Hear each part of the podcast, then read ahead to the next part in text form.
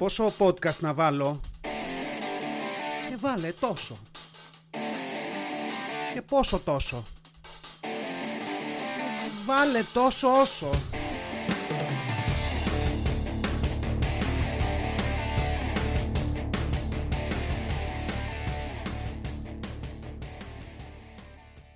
Τόσο όσο podcast, επεισόδιο 4. Καλώς ήρθατε. Άλλη μια βόλτα στην παράνοια. Θα είμαστε μαζί για τα επόμενα 25 λεπτά ή όσο μου βγει το επεισόδιο. Κάπου εκεί το προσπαθώ. Δεν το έχω καταφέρει. Δεν νομίζω ότι έχω δύο επεισόδια με την ίδια διάρκεια μέχρι τώρα και ούτε θα έχω γενικά. Ε, τι άλλα. Καλά σήμερα. Ωραία μέρα. Σάββατο ημέρα ηχογράφησης. Εδώ στα στούντιό μας στον Ταύρο, όπως πάντα έτσι να αναφέρουμε και κάποιες σταθερές για να συντονιζόμαστε. Με τι θα ασχοληθούμε σήμερα; Κλασικά με πράγματα που με εκνευρίζουν ε, και ένα από αυτά που, που με εκνευρίζουν αρκετά ε, το τελευταίο διάστημα, τα τελευταία 2-3 χρόνια, είναι τα σπίτια. Γιατί θα ρωτήσετε; Θα σας απαντήσω πολύ ευχαρίστως. Γιατί κάποια στιγμή έρχεται η ώρα που σκέφτεσαι τι θα κάνεις σχετικά με την αγορά ενός σπιτιού. Θα μου πείτε όχι όλοι θα έχετε πάρα πολύ δίκιο. Ναι, υπάρχουν και αυτοί οι κολόφαρδοι που πολύ τους αγαπώ, που βρήκανε σπίτια έτοιμα. Έτσι. Ή υπάρχουν και αυτοί που από άποψη δεν θέλουν να αγοράσουν σπίτι, δεν ανήκω σε αυτή την κατηγορία. Μπορεί να καταλήξω εκεί. Υπάρχουν λοιπόν και αυτοί που έχουν τα δικά τους σπίτια και υπάρχουν και εμείς οι υπόλοιποι, ένα ποσοστό ανθρώπων, οι οποίοι δεν έχουν και για χύψη λόγους σκέφτονται να αγοράσουν. Αυτή την ωραία σκέψη ξεκίνησα να κάνω κάποια στιγμή και αισθάνθηκα πολύ όριμος και πολύ ενηλικιωμένος όταν έκανα αυτή τη σκέψη. Ήταν ένα σοκ. Λέω, α, σκέφτομαι να αγοράσω σπίτι. Wow. Ε, και την έκανα κάποια στιγμή γιατί καταλάβαμε ότι το σπίτι στο οποίο μένουμε υπήρχε μια περίπτωση να ε, πολιθεί. Οπότε λέμε, παιδιά, αφού θα το βάλουν για πούλημα, πρέπει κάτι να κάνουμε. Και από τότε ξεκίνησα, όπως πάντα και όπως όλοι ας πούμε ξεκινάνε, έψαξα να βρω πληροφορίες, μπήκα στα κάνα δύο-τρία site τα κλασικά που υπάρχουν που μπορείς να ψάξεις για σπίτια. Έκανα εκεί τα πρώτα ψαξίματα, τα οποία κράτησαν 5 λεπτά. Ε, συνειδητοποίησα από τότε ότι ε, το να αγοράσεις σπίτι δεν είναι μια υπόθεση μεγέθους του παίρνω ένα καινούριο λάπτοπ, χρηματικά προφανώς, αλλά ούτε και όλες οι υπόλοιπες ε, συνισταμένες ας πούμε δεν είναι τόσο απλές. Οπότε πολύ γρήγορα το έκλεισα, Πέρασα μια περίοδο άρνησης. Μετά λέω Facebook. Μπορώ να μπω σε γκρουπάκια και να κοιτάω να δω τι γίνεται. Βρήκα όλα αυτά τα ωραία γκρουπάκια που είναι σπίτι χωρίς μεσίτη νότια προάστια, σπίτι χωρίς μεσίτη δυτικά προάστια. Όλη αυτή η ωραία οργάνωση που υπάρχει. Βέβαια, αυτά στο τέλος κατάλαβα πολύ γρήγορα ότι είναι σπίτια χωρίς μεσίτη, αλλά είναι πολλές φορές και σπίτια χωρίς θέρμανση, χωρίς πόρτες, χωρίς παράθυρα, γιατί κατά κύριο λόγο εκεί μπαίνει ο κάθε καημένος που έχει ένα σπίτι που κανένας σοβαρός μεσίτης δεν θα αναλάβει να πουλήσει και το βάζεις για πούλημα για να γλιτώσει ένα μικρό ποσό των μεσητικών ε, και είναι ένα σπίτι που έχει 100 ελαττώματα και στο τέλος δεν καταλήγει κανείς να το αγοράσει και αν μείνεις αρκετά σε αυτά τα γκρουπάκια βλέπεις ότι μετά από 2-3 μήνες όλα τα ίδια σπίτια ανακυκλώνονται ε, και δεν, δεν βγάζεις ποτέ άκρη. Γενικά δεν τα διαχειρίστηκα πολύ καλά αυτά τα γκρουπάκια για να είμαι ειλικρινής. Γιατί, γιατί περίμενα ότι μπαίνοντας εκεί θα έβρισκα όντως ανθρώπους που θέλαν να πουλήσουν τα σπίτια τους σε άλλους ανθρώπους που ψάχνουν να αγοράσουν σπίτια σε μια νορμάλ τιμή κλπ. κλπ. Όχι, βρήκα ανθρώπους οι οποίοι κατά κύριο λόγο θέλανε να μην τζεπώσει ο μεσίτης μία αμοιβή για μια δουλειά που κάνει, το τι δουλειά είναι αυτή το συζητάμε, ε, αλλά θέλουν να την τζεπώσουν αυτοί και ίσως να πάρουν και παραπάνω λεφτά. Έμπαινα λοιπόν εκεί, έβλεπα κάτι αγγελίες, έβλεπα ανθρώπους να ζητάνε για σπίτια του 80 ε, 3 το τετραγωνικό. Δεν το διαχειρίστηκα καλά άρχισα να σχολιάζω από κάτω μαζί με άλλους. Μετά από πολύ σύντομο χρονικό διάστημα με βγάλαν από αυτά τα γκρουπάκια. Μετά ξαναμπήκα σε αυτά τα γκρουπάκια, ε, γιατί δεν, δεν είναι ότι κρατάνε και μια λίστα με τα ονόματα. Αν ξανακάνεις έτοιμα, μετά από λίγο καιρό δεν σε θυμούνται, σε ξαναβάζουν. Τώρα έχω περιορίσει αυτό το passive aggressive στο να βάζω κάποια angry emojis, έτσι μέχρι εκεί φτάνω, κάτω από αγγελίες που θεωρώ ότι είναι ηλίθιες ε, κρατιέμαι ή βάζω χαμόγελα. Ε, είναι δηλαδή πρώτα είναι ε, το θυμόνο. Για μένα πρώτα ξεκινάει το θυμόνο και όταν είναι χαμόγελο είναι ακόμα χειρότερο είναι ότι με έχουν πιάσει ε, γέλια από τα νεύρα μου. Έχω περάσει το πρώτο στάδιο του θυμού και πλέον έχω αρχίσει και γελάω με τη βλακεία που δέρνει τον κόσμο. Δεν έχω βρει κανένα σπίτι εκεί. Παρ' όλα αυτά μένω και επιμένω γιατί, γιατί πιστεύω ότι μπορεί κάτι να βρεθεί κάποια στιγμή. Είμαι αυτού, αυτός ο τύπος ανθρώπου και ότι αυτό το κάτι που θα βρεθεί θα προλάβω να το δω εγώ πρώτος από τα υπόλοιπα 27.000 μέλη που έχει το κάθε γκρουπάκι από αυτά. Ε, και βέβαια συλλέγω από εκεί πράγματα και επειδή δεν μπορώ να βρίσω πάνω στο γκρουπάκι το ίδιο γιατί θα ακολουθήσει πάλι μπαν και όλη αυτή η διαδικασία και δεν την μπορώ ε, απλά παίρνω screenshots και ποστάρω με τις βρισχές μου στο δικό μου λογαριασμό που δεν θα με δει κανείς. Έτσι έκανα και τις προάλλες. Γιατί, γιατί βρήκα μια τρομερή αγγελία. Έτσι, η τρομερή αγγελία λοιπόν είναι η εξής, θα τη διαβάσω, φυσικά την έχω κρατήσει, ε, υλικό για το podcast πλέον. Λοιπόν, και ξεκινώ. Τιμή 900 ευρώ. Ξεκινάμε με την τιμή. Είναι πολύ καλό να ξεκινάς με την τιμή, γιατί λες, κοίταξε να δεις, αν είναι εκτός του budget, θα να διαβάζεις στην τρίτη λέξη κιόλας. Λοιπόν, τιμή 900 ευρώ. Στην όμορφη γειτονιά της Νέας Μύρνης, αρχίζουμε να πουλάμε τη γειτονιά, δεν θα καταλήξεις καλά αυτό, ενοικιάζεται ένα οροφοδιαμέρισμα τριών υπνοδωματίων, να το πάμε και λίγο με φωνή αγγελίας, ε, σε δεύτερο όροφο μικρής πολυκατοικίας. Είναι μικρή πολυκατοικία, μην φανταστείτε κανένα μεγαθύριο, είναι πολύ καλό αυτό. Ε, τα λύνουμε όλα μεταξύ μας, εδώ όλη στην οικογένεια. Ε, μικρή πολυκατοικία, όχι πολλά κοινόχρηστα, ξέρω εγώ, όχι πολύ μέσα έξω. Άμα κλάνετε θα σας ακούμε, θα σας κουτσομπολεύουμε που είστε, γιατί είστε, αν φύγατε, γιατί ήρθατε και τέτοια. Το σπίτι θα είναι διαθέσιμο από τέλη Νοέμβρη. Είναι σε εξαιρετική κατάσταση και έχει πολύ καλή διαρρύθμιση. Ποτέ δεν έχει καλή διαρρύθμιση όταν το λένε. Κάτι που πρέπει να γνωρίζει ο ενδιαφερόμενος εκεί τώρα που παίρνουμε μια απόσταση γιατί ήμασταν μικρή πολυκατοικία, ίντιμα, όλα κοντά, τώρα έγινε ο ενδιαφερόμενος ξαφνικά, είναι ότι δεν διαθέτει θέρμανση το κτίριο και έτσι θα πρέπει να φροντίσει γι' αυτό ο ίδιος. Τέλος, διαθέτει πάρκινγκ πιλωτής και αποθήκη. Κλείνουμε δηλαδή με το πάρκινγκ πιλωτής και αποθήκη. Είναι όπως άνοιξε εντυπωσιακά με boom, κλείνει και με boom. Το πάρκινγκ πιλωτής και αποθήκη για όσους γνωρίζετε δεν είναι δεδομένα είναι commodity στα σπίτια, δεν έχει, πολλές φορές δεν έχουν αποθήκη, κυρίως γιατί σε έχει κρατήσει ο προηγούμενος ιδιοκτήτης για να ε, φυλάει τη σαβούρα του και δεν στη δίνει μαζί με το σπίτι. Και βέβαια υπάρχει πιλωτής εντάξει, είδος υπό εξαφάνιση, καρέτα-καρέτα, δεν υπάρχει πουθενά στη Νέα Σμύρνη, γιατί ψάχνουμε στη Νέα Σμύρνη. Ε, αλλά μένω και κρατώ κάτι που πρέπει να γνωρίζει ο ενδιαφερόμενος είναι ότι δεν διαθέτει θέρμανση στο κτίριο και έτσι θα πρέπει να φροντίσει γι' αυτό ίδιος. Αυτό λοιπόν τι σημαίνει, ότι φτιάξαμε μια οικογενειακή πολυκατοικία, δεν μας στάσαν τα λεφτά ποτέ να βάλουμε θέρμανση, παίζουμε μπάλα εμείς που μένουμε από πάνω με ό,τι έχουμε βρει μπροστά μας, υγραέρια, θερμοπομπούς, ε, καλοριφέρ λαδιού, τα πάντα όλα, μέχρι και φωτιά μπορεί να ανάψουμε στην αίθουσα σαλονί για να ζεσταθούμε. Επειδή όλο αυτό κοστίζει, θέλουμε κάποιον να μας δώσει 900 ευρώ για το άλλο σπίτι που μας έχει μείνει άδειο, ε, για να πληρώνουμε εμείς τα, τα θερμαντικά μας. Και τώρα, πώς εσύ θα κάνεις τη δουλίτσα σου με θέρμανση, δικό σου πρόβλημα. Θες να τραβήξεις φυσικό αέριο από το δρόμο από κάτω, να σκάψεις κλπ. By all means. Θες να ντύσεις όλο το σπίτι εσωτερικά, τους τοίχους με ηλεκτρικές κουβέρτες ε, και να ανάβεις αυτές όπως έκανε ένας Θεός που άκουγα τις προάλλες, έντυσε εσωτερικά όλο το σπίτι, όλο το σπίτι με ηλεκτρικές κουβέρτες. Γιατί αυτές έχουν μια μικρή αντίσταση υποθηκά και δεν καίνε πολύ, δεν ξέρω τις σύνδεσες όλες μαζί, το οποίο σαν project είναι σαν αυτό τα Χριστούγεννα στα σπίτια στην Αμερική που δίνουν όλο το σπίτι εξωτερικά με λαμπάκια και έχουν ένα πολύμπριζο με 7.000 μπρίζες και τα βάζουν όλα, κάνουν μια φρουπ και τα ανάβουν, ας πούμε, και πέφτει το ρεύμα του τετραγώνου. Είναι το ίδιο, αλλά από μέσα, με ηλεκτρική κουβέρτα. Λοιπόν, θες να το κάνεις έτσι, ό,τι θες κάνε, εμείς θέλουμε 900 ευρώ. Με αυτό ξεκινήσαμε, αυτό κρατάμε από την αγγελία. Είναι ένα ευρύχωρο σπίτι στο δεύτερο όροφο. Στον πρώτο έχουμε τη γριά και μένει, περιμένουμε να πεθάνει να το κάνουμε και αυτό για ενίκιο. Στον τρίτο είμαστε εμείς, μικρή οικογενειακή πολυκατοικία. Οπότε ελάτε και νοικιάστε το, να κρυώνουμε όλοι μαζί και να τσοντάρετε και στα έξοδα τα δικά μας της θέρμανσης.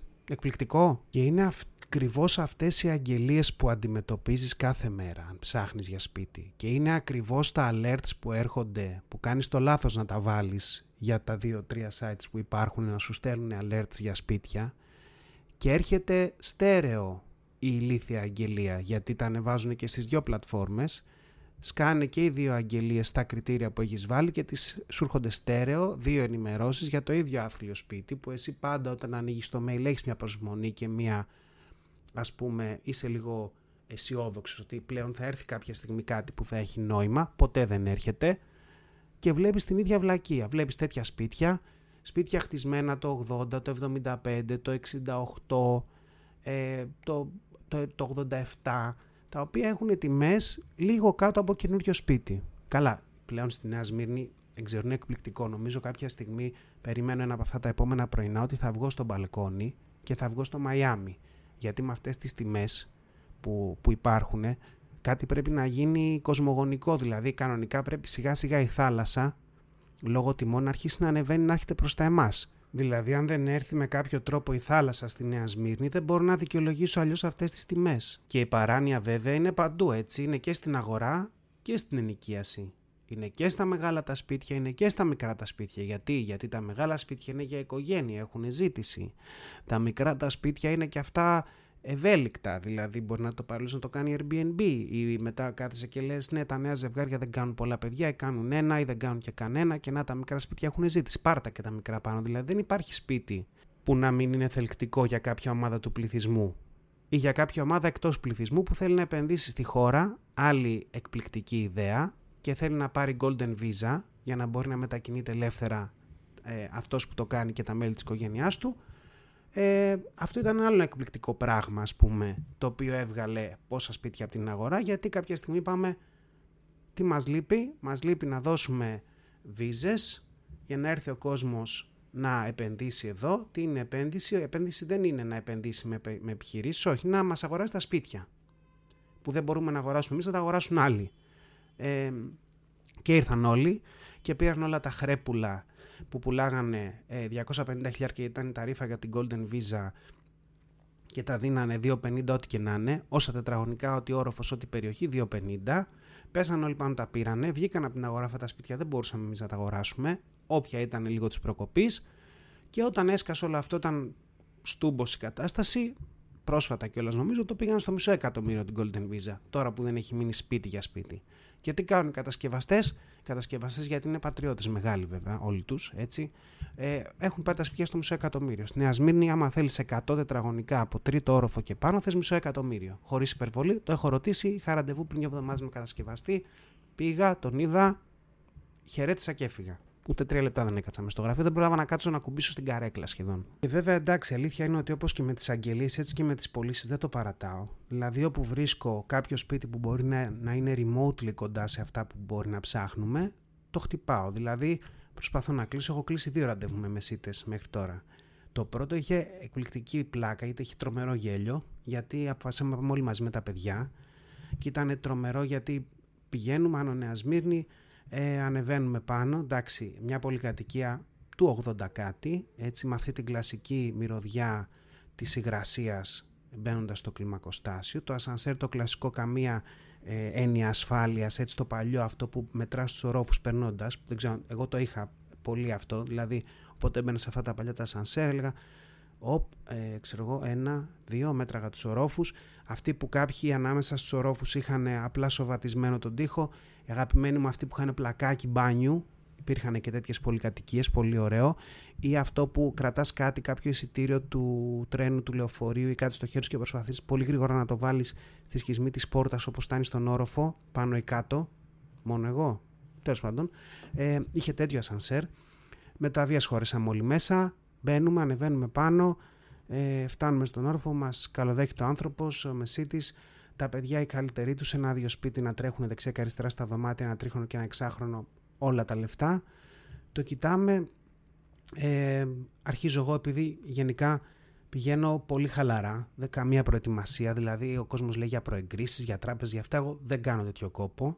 Πηγαίνω, κάνω window shopping και στα σπίτια, Πώς κάνεις βόλτα στην Ερμού, ας πούμε, περνάς από ένα μαγαζί, μια βιτρίνα, βλέπεις ένα πουκάμισο, λε μ' αρέσει, μπαίνεις μέσα, λες το έχετε σε large, το έχουμε, το δοκιμάζεις, το αφήνεις τσαλακωμένο εκεί, δεν σ' άρεσε, δεν σου έκανε, δεν και οτιδήποτε, σηκώνεις και φεύγεις. Κάπως έτσι παίζω με τα σπίτια. Δεν πάω με καμία προετοιμασία, δεν έχω προέγκριση από τράπεζα, πάω απλά να συζητήσω, να πω τον πόνο μου, να βρω έναν άνθρωπο να με καταλάβει και φεύγω.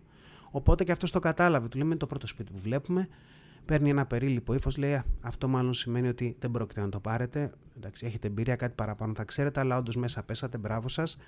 Ε, ήταν ένα σπίτι 100-110 τετραγωνικά, ε, μεγάλο σπίτι, παλιό σπίτι με δύο υπνοδωμάτια. Ήταν αυτό το process, το approach, εντάξει, πυρεός, ακούτε έτσι έχουμε και τα, το φυσικό ήχο. Τέλος πάντων, ήταν ένας σπίτι λοιπόν, με δύο υπνοδωμάτια 110 τετραγωνικά. Ήταν αυτό που τότε, δεν ξέρω, εποχές Πασόκ και οτιδήποτε ευημερία, ευμάρεια, φτιάχναμε σαλόνια να έχουμε να δεχόμαστε κόσμο. Τα δωμάτια για τον ύπνο δεν μας νοιάζαν και πολύ. Λίγα και μικρά. Ακριβώς έτσι ήταν, αφού μας εξήγησε ο άνθρωπος πώς μπορούμε πολύ ωραία και λειτουργικά ούτε καν να βγάλουμε ένα τρίτο δωμάτιο στην κουζίνα και την κουζίνα να την πάμε στο σαλόνι και γενικά το σπίτι να το φέρουμε όλο μία βόλτα περίεργη, λες και παίζουμε μουσικές καρέκλες, δεν ξέρω εγώ τι, τελείως κόντρα από ό,τι είχε φτιάξει ο αρχικός κατασκευαστής. Τέλος πάντων, το συζητήσαμε πάρα πολύ ωραία. Η τιμή για αυτό το εκπληκτικό σπίτι, το οποίο είχε και ένα δώμα, δηλαδή τα 110 τετραγωνικά, είχες και από αυτά τα 20 ή τα, τα 10 βασικά. Ήταν ένα δώμα πάνω που πήγαινες μια στριφογυρική σκάλα, η οποία είναι το όνειρο κάθε γονιού με μικρά παιδιά. Η αλήθεια είναι. Ε, Μας είπε λοιπόν και την τιμή που ήταν 270.000 ευρώ. Εκπληκτικά. Γιατί τώρα τι πληρώνεις; Τι πληρώνεις, 270.000 ευρώ φτύνια. Τσάμπα το δίνανε οι άνθρωποι και μέσα μπαίνανε. Γιατί η αλήθεια είναι ότι αν το κάνεις και γίνεις μπάρμπας πάλι και πας να κάνεις τα 270.000 σε δραχμές και το βγάλεις σε εκατομμύρια, θα δεις ότι όντως αυτό το ποσό που βγαίνει είναι δύο φορές από αυτό που μπορεί να είχαν δώσει όταν το πήρανε με χίλιες ευκολίες από μια τράπεζα που μάλλον μετά τους ε, έσβησε και ένα μεγάλο μέρος του δανείου. Κάπως έτσι. Αλλά είναι αυτό που μένουν αυτά τα σπίτια σε δύο-τρεις κληρονόμους και μετριέται ο καθένας πόσα έχει ανάγκη και απλά τα σουμάρουν και είναι αυτή η τιμή του σπιτιού. Δεν μας ενδιαφέρει ότι είναι παλιό, ότι έχει χιλιάδιο πράγματα που πρέπει να φτιαχτούν. Τέλος πάντων, πρώτη εμπειρία με σπίτι που βλέπαμε, εκπληκτικά. Το θυμάται ακόμα, είμαι σίγουρος ο Μεσίτης. Ε, μετά από λίγες μέρες σκάει άλλο ένα, ε, το οποίο ήταν πιο normal στη τιμή. Η αλήθεια είναι, ήταν γύρω στα 215, παλιό επίσης ε, Άνω Νέας Σμύρνη και αυτό. Δεν παίρναγε κάποια κριτήρια που, είχαμε βάλει, που έχουμε βάλει από κοινού με τη σύζυγο, αλλά επειδή εγώ πάντα έχω πίστη έτσι, και ε, πιστεύω γενικά ότι μπορεί κάτι καλό να προκύψει, επενδύω ρε παιδί μου. Δηλαδή, πώς έπαιζα, όταν έπαιζα football manager, ε, που ήταν αυτό το παιχνίδι που μανατζάρεις τις ομάδες και βρίσκεις παίχτες, μεταγραφές και αυτά, είχα πάντα, έχω κρατήσει αυτή την πεποίθηση στη ζωή μου ότι εκεί θα ποντάρω σε ένα σαπάκι έτσι, που μπορεί να όλοι κόντρα against the odds αυτό να βγει εκπληκτικό. Δηλαδή ψάχνω ένα Μαξίμ Τσιγκάλκο των σπιτιών, να το πω απλά. Να μου βγάλει σεζόν με τη σεζόν και να μου γεμίσει τα αντίπαλα τέρματα με, με γκολ κλπ. Λοιπόν, και το πίστεψα αυτό το σπίτι, πηγαίνω να το δω. Πάρα πολύ ωραία. Αν ο Νεασμύρνη μπαίνω μέσα, καμία αλλαγή, κλασική μου χλίλα ε, κάτω στη, στην υποδοχή, στην είσοδο. Κλασικό παλιό ασανσέρ, ακόμα πιο μικρό, σχεδόν σε φάση λίγο πριν το γλωσσόφυλλο με τη μεσήτρια, η οποία ήταν και ένα 40, που ήταν, την κοιτούσα λες και ήταν παιδί μου μέσα στο ασανσέρ. Τέλος πάντων ανεβαίνουμε πάνω, ανοίγει η πόρτα, ε, μας υποδέχεται οικονόμος του σπιτιού, το είναι εκπληκτικό. Υπήρχε μια οικονόμος η οποία ήταν εκτός Αθήνας και έπρεπε να έρθει εκείνη να δείξει το σπίτι ε, ένα σπίτι περίεργο, έτσι βαρύ δηλαδή. Είχε παντού αφήσεις κλασικής μουσικής στους στίχους, ε, από κάτι συναυλίες, κάτι κονσέρτα. Υποθετικά ο ιδιοκτήτης ήταν κάποιος συνθέτης τέλος πάντων. Λέω εντάξει, τον μπλέξαμε. Τι καιρή το σπίτι μέσα. Παλιές πολυθρόνες, παλιές κουζίνες, παλιές μπανιάρες, παλιά έπιπλα, όλα τα παίρνω. Ήταν τέτοια η φάση, ας πούμε. Ξεκινάω εγώ να βλέπω το σπίτι, πηγαίνω από εδώ, πηγαίνω από εκεί. Κάποια στιγμή μου λέει και η οικονόμος θέλετε να βγείτε να δείτε και το, και το μπαλκόνι εδώ από την κουζίνα. Ε, είχε η κουζίνα ένα μπαλκονάκι, το οποίο από ό,τι μου είπε πήγαινε και πίσω και έφτανε μέχρι τα υπνοδωμάτια. Μου λέει δεν μπορώ να ανοίξω από τα υπνοδωμάτια. Εκπληκτικά λέω, θα είναι σάπιες οι πόρτε, δεν θα ανοίγει τίποτα. Άψογα. Ε, επειδή δεν μπορώ να ανοίξω από εκεί, τέλος πάντων θέλετε να δείτε από εδώ. Πολύ ευχαριστώ. Λέω να το δω, βγαίνω έξω. Αυτό για κάποιο λόγο αυτό το μπαλκόνι δεν ξέρω, το είχαν φτιάξει μάλλον για να μπει στα βιβλία ρεκόρ Guinness. Ήταν το πιο μικρό μπαλκόνι, το πιο στενό μπαλκόνι που έχω δει στη ζωή μου. Το παπούτσι μου, και εντάξει, φοράω 46-47 νούμερο, αλλά OK, okay, το παπούτσι μου δεν χώραγε κάθετα. Στο μπαλκόνι ήταν τόσο στενό. Τέλος πάντων, βγαίνω στο μπαλκόνι, ε, το μπουφάν πίσω να ξύνει τοίχο, να πηγαίνω εγώ πλαγιαστά, λες και ε, ακροβατούσα στο κενό, ας πούμε, και προσπαθούσα να, δεν ξέρω εγώ, να αλλάξω δωμάτιο για να μην με βρει ο δολοφόνος από το προηγούμενο δωμάτιο. Είχα μπει σε τέτοιο mode, ας πούμε, survival. Ε, και αρχίζω να προχωράω, να πάω προς τα πίσω εδώ τα, τα δωμάτια. Και όπως προχωρούσα, κοιτάω προς τα εκεί που πήγαινα, στη γωνία του μπαλκονιού, και βλέπω μια μαύρη σιλουέτα στο τέλος του μπαλκόνι, στη γωνία πάνω ακριβώς, να μοιάζει με ένα, με ένα αρκετά μεγάλο, θα έλεγα, πουλί. Ένα ανησυχητικά μεγάλο πουλί. Κοιτάω πίσω την οικονόμο, με κοιτούσε από την πόρτα της κουζίνας μου, χαμογελούσε. Ναι, ναι, καλά πάτε, καλά πάτε. δεν έχει και πουθενά άλλο να πάω. Προφανώς καλά πηγαίνω. Ναι, ναι, ναι, ναι. Συνεχίζω να πηγαίνω. Αυτό δεν κουνιότανε το πράγμα, το πουλί. Καμία. Ήταν ατάραχο, παιδιά. Τίποτα. Λέω ρε μου, τι γίνεται. Κάνω δύο-τρία βήματα ακόμα. Κοιτάω πάλι στην γωνία. Είναι καλά πάτε. Είναι καλά πάω. Λέω εντάξει. Κοιτάω τίποτα. Τίποτα. Εκεί το πουλί. Αρχίζω, παίρνω, βγάζω τη, το χέρι μου πούμε, και αρχίζω να χτυπάω το κάγκελο με τη βέρα. Να κάνει έτσι λίγο ήχο να μπας και τίποτα. Μετά πολλά εντάξει, θα γίνουμε ρεζίλοι. Τώρα ας μην γίνουμε ρεζίλοι. Το κοντρολάρω κάπως. Συνεχίζω, πηγαίνω, παιδιά. Αυτό λοιπόν ήταν ένα μεταλλικό πουλί. Το οποίο είχαν οξυγονοκολλήσει μόνιμα επάνω στο κάγκελο. Εντάξει. Και κοίταγε κάτω το χάος. Αυτό το πουλί δεν υπήρχε σε άλλο όροφο γιατί έσκυψα κάτω να δω. Ήτανε, πήγα, έκανα πάνω. Δεν υπήρχε κανένας άλλος όροφος, δεν είχε τέτοιο πουλί μεταλλικό. Δεν ξέρω για ποιο λόγο είχε τοποθετηθεί εκεί αυτό το πουλί στο πίσω μέρος του μπαλκονιού στο σπίτι. Αν εκεί ήταν κάποιο άραγμα των περιστεριών ή των πουλιών γενικά και εκεί έπρεπε να είναι αυτό για να τα φοβίζει. Δεν γνώριζα ότι πριν τα CD είχαμε τέτοια, ε, τέτοια πράγματα για να διώχνουμε τα πουλιά από τα μπαλκόνια. Ήταν πρώτη φορά για μένα αποκάλυψη αυτό το πράγμα. Δεν ήξερα ότι υπήρχε κάποιο εργοστάσιο, κάποια βιοτεχνία, βιομηχανία, δεν ξέρω εγώ τι, που έφτιαχνε in bulk μεταλλικά πουλιά έτσι, για μπαλκόνια. Ε, σοκαρίστηκα. Τέλος πάντων περνάω το μεταλλικό πουλί, πάω βλέπω τα, τα δωμάτια και λοιπά, τα μπαλκόνια από πίσω, γυρνάω πάλι από την κουζίνα με τα χίλια ζόρια, έχω ακόμα σοκαριστεί από το πουλί, πηγαίνω μέσα να δω λίγο το σαλόνι, να δω, να δω το γραφείο, είχε ένα γραφείο με μεγάλες βιβλιοθήκες, πολύ ωραία, θα τα άφηνε και όλα ο ιδιοκτήτης δεν τα ήθελε, την παλιατζάρια, σου λέει από το να φέρω κάποιον να μου τα κουβαλήσει, ξαναπληρώνω, παράτησε τα εδώ πέρα και τα, τα βγάζουν μόνοι τους πέρα μετά θα τα κάνουν, τέλος πάντων. Το λοιπόν κοίταγα εκεί, είχε κάτι pick-up στα ράφια, κάτι ηχεία παλιά, κάτι αυτά, κάτι βιβλία. Πάνω στο γραφείο βλέπω ένα γλυπτό, το οποίο ήταν ένας πίθηκο, μαϊμού, δεν ξέρω τι ήταν, το οποίο κράταγε, καθόταν πάνω σε ένα βράχο και κράταγε στα χέρια του ένα ανθρώπινο κρανίο και το κοίταγε. Και εκεί τελείωσα, το χάσα, αγριεύτηκα. Δεν είχα άλλο. Δηλαδή λέω, τι φάση. Αποδείχθηκε μετέπειτα ότι αυτό είναι κάποιο γνωστό γλυπτό ενός Γερμανού, δεν ξέρω εγώ τι, και αυτό ήταν κάποια ρέπλικα. Προφανώς φαντάζομαι δεν ήταν το, το, το original εκεί μέσα, αλλά στιγμή ένιωσα, λέω, πού είμαι, ρε φίλε; Είμαι σε ένα σπίτι γεμάτο αντίκες. Είμαι σε ένα σπίτι με περίεργες αφήσεις στους τοίχου.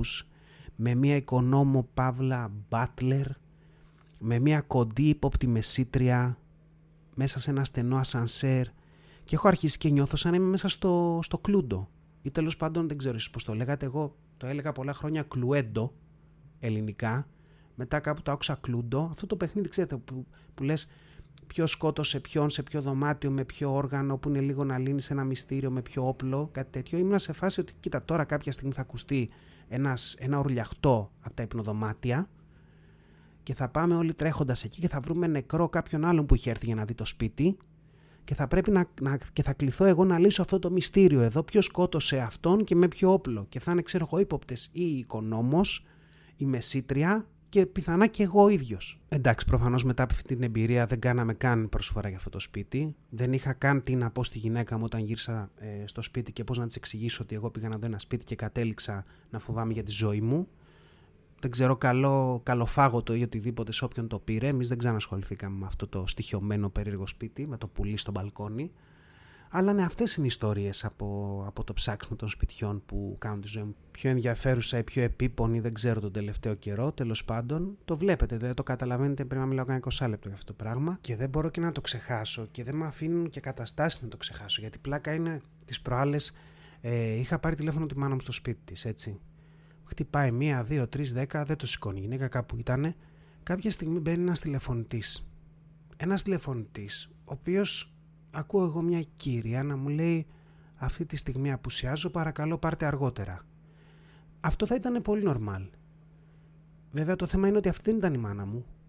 Δηλαδή, εγώ άκουσα μια φωνή η οποία με ενημέρωνε ότι αυτή η κυρία δεν είναι στο σπίτι και ότι να την πάρω αργότερα, αλλά αυτή δεν ήταν η μάνα μου στον αριθμό της μάνας μου που πήρα.